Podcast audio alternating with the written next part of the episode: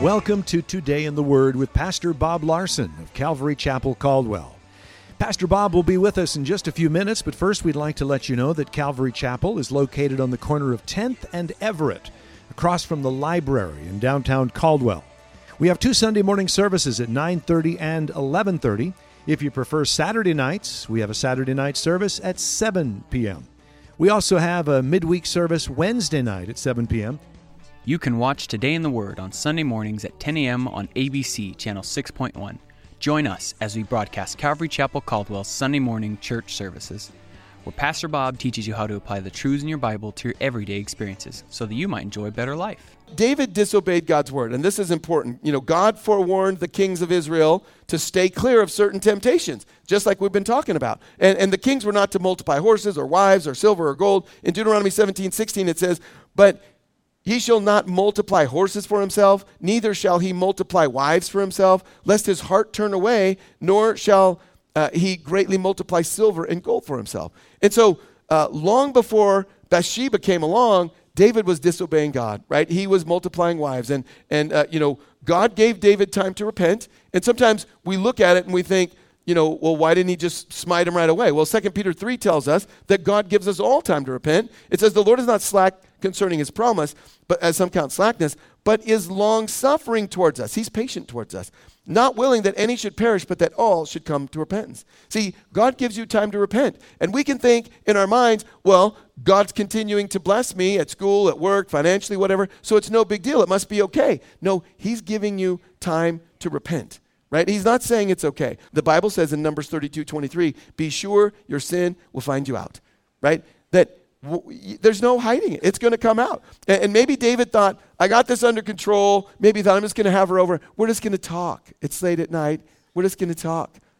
I don't think so, right? Uh, but here's the thing David probably thought, like many people think, I can play with sin up to a certain point and I can stop because I'm in control. And the Bible says that an unguarded strength is a double weakness. If you think you're strong and it's never going to happen to you, you're the person that's going to have to. When people come to me and say, Pastor Bob, what about this pastor and he went off and had an affair and wigged out? What do you think about that? And I always tell them the same thing.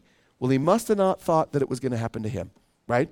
See, I didn't grow up in the church. I've seen it over and over and over again, right? I know it can happen to anybody. And I know that we are all basically fundamentally wired the same, right? As, as it relates to men and women and relationships. And, and so if you think it can never happen to you, look out, right? That's what the Bible says. It says, take heed.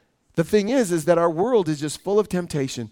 And, and what's the point of it? Well, it's the kingdom of darkness wanting to ruin your life, ruin my life. And here's the thing God wants us to be successful. And this is something that we need to understand. No one ever plans to fall away from the Lord.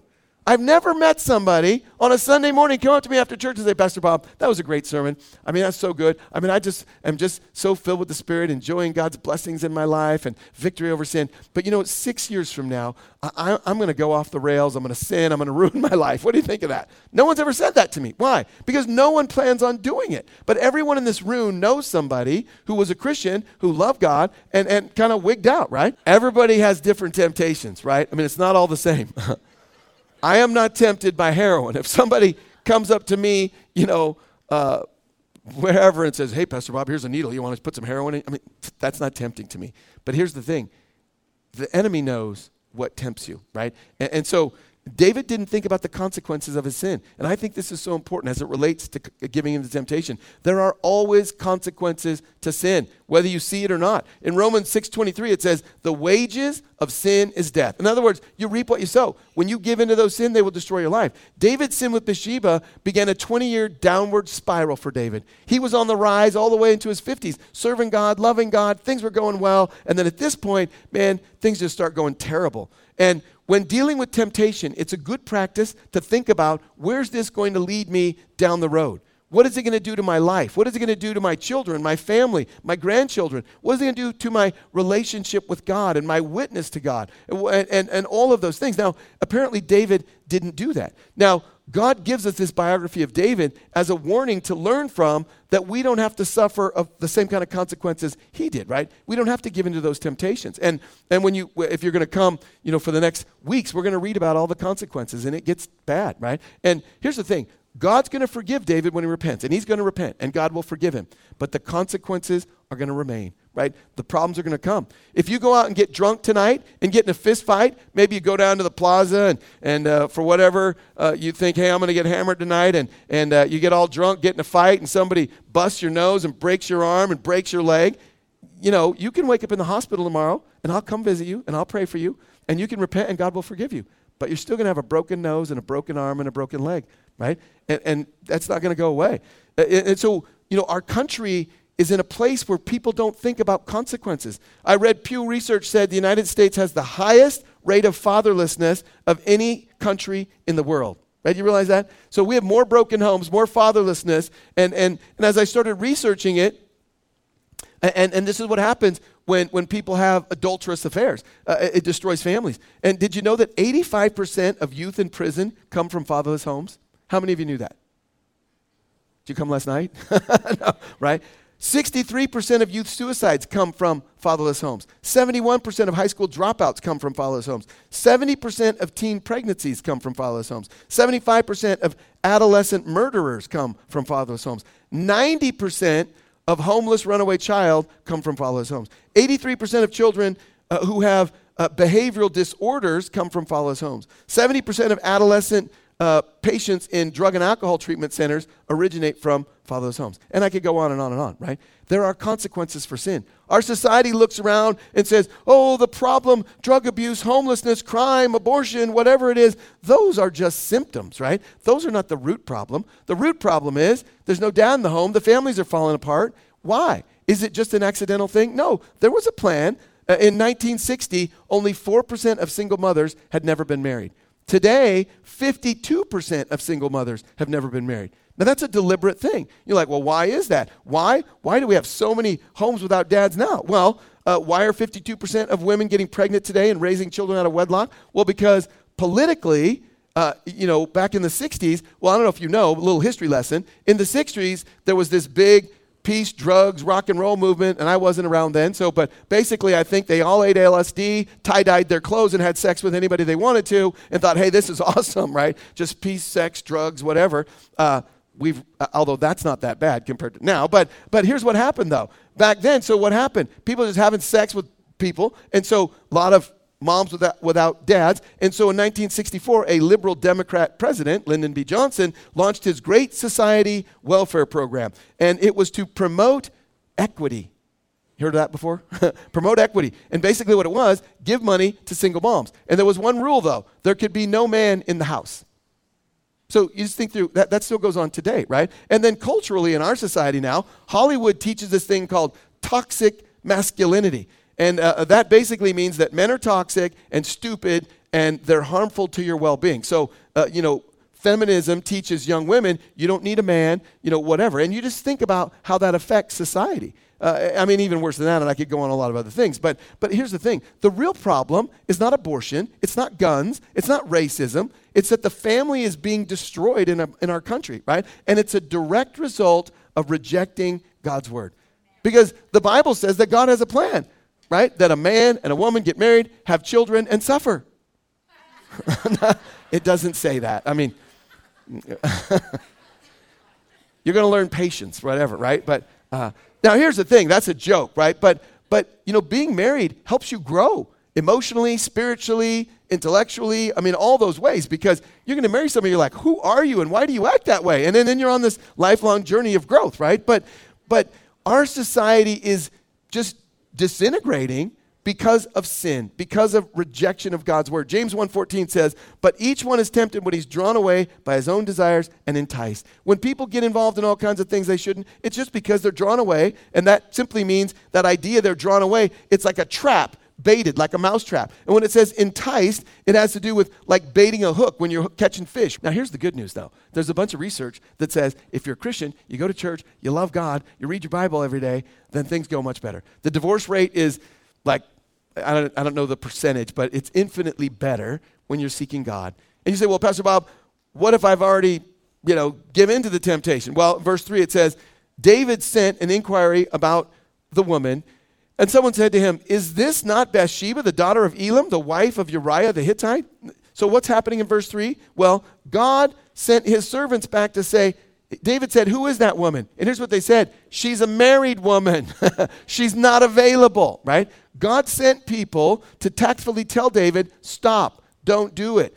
And, I believe God sent these servants to tell David, don't do it, David, right? And, God always makes a way out. And that's a great picture for us. See, at this point, David could have said, oh, she's married. Okay, never mind. Don't invite her over, right? And, and all of us could do the same. The Bible says in 1 Corinthians 10 12, therefore let no one think uh, he stands, take heed lest he fall, right? And, and so who's that written to? It's to us, Christians. Take heed lest you fall. God doesn't want you to fall. Here's the good news no temptation has overtaken you except as common to man. People tell me, oh, Pastor Bob, you don't understand. I understand. We're all heathens. We're all tempted, right? Just some of us choose to obey God's word and some of us don't. Now, without the Holy Spirit, you can't obey. So you need to pray for the power of the Holy Spirit. But he goes on to say, hey, all of us are tempted. It's common. Temptations are common. But here's the good news. But God is faithful, who will not allow you to be tempted beyond what you are able but with the temptation will also make a way of escape that you may be able to bear it. I love that. God will always make a way of escape. Remember Joseph when he was at Potiphar's house and she's like, hey, baby, let's hook up. And Joseph said, no. And what did he do? He ran naked and afraid, right? I mean, she pulled his towel down, and, and but he got away and, and, and he got in trouble for it. But still, God blessed him, right? And, and sometimes we need to run away. God loves you, He wants to bless your life. He doesn't want you to self destruct. But if you want to, you can. But I'm here to tell you, I've been there, done that. It's not good, right? God wants to bless your life. He wants you to experience joy and peace and love.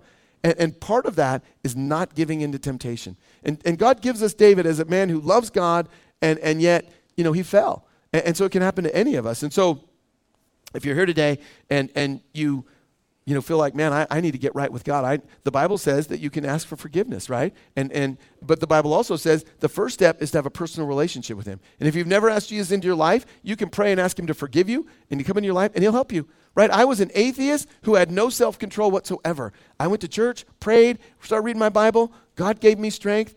It doesn't matter where you're at. God loves you, and He wants to bless you, right? And, and if you've been involved in things you shouldn't be, you can just say, Lord, forgive me. The Bible says in 1 John 1 8, if we say we have, sin, have no sin, we deceive ourselves and the truth is not in us. If we confess our sins, He's faithful and just to forgive us our sins and cleanse us from all unrighteousness. That's so good. You can just confess your sin and say, Lord, I'm sorry. Forgive me. Thank you for joining us for Today in the Word. We'd like to share with you a couple of things that are going on here at Calvary Chapel. Calvary Chapel Caldwell is now hiring full time and part time positions for our exciting Calvary Kids Learning Center. If you enjoy working with children from newborn through kindergarten, please give us a call at 453 9653. Positions are Monday through Friday with our availability to fit your schedule. To learn more about these exciting opportunities, please call 453 9653. We look forward to meeting with you.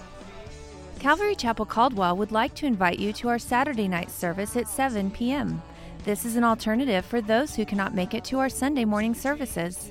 Like us on Facebook at Calvary Chapel Caldwell or check out our website at calvarycaldwell.com. You can watch Today in the Word on Sunday mornings at 10:30 a.m. on the CW channel 2.2. Join us as we broadcast Calvary Chapel Caldwell's Sunday morning church services where Pastor Bob teaches you how to apply the truths in your Bible to your everyday experiences so that you might enjoy a better life. If you would like a copy of Pastor Bob's message today in its entirety, you can call us at 208 453 9653 during the hours of 9 a.m. to 5 p.m. If you're not currently attending a church and are in the Caldwell area, we'd like to invite you to one of our services. We're located on the corner of 10th and Everett, right across from the library in downtown Caldwell. You can also visit us on the web at calvarycaldwell.com. If Today in the Word is ministered to you and you would like to support this radio outreach ministry, we encourage you to pray for us. You can also partner with us financially. Simply visit calvarycaldwell.com to make a donation. Thank you for joining us for Today in the Word. May the Lord bless you and may you have a great day.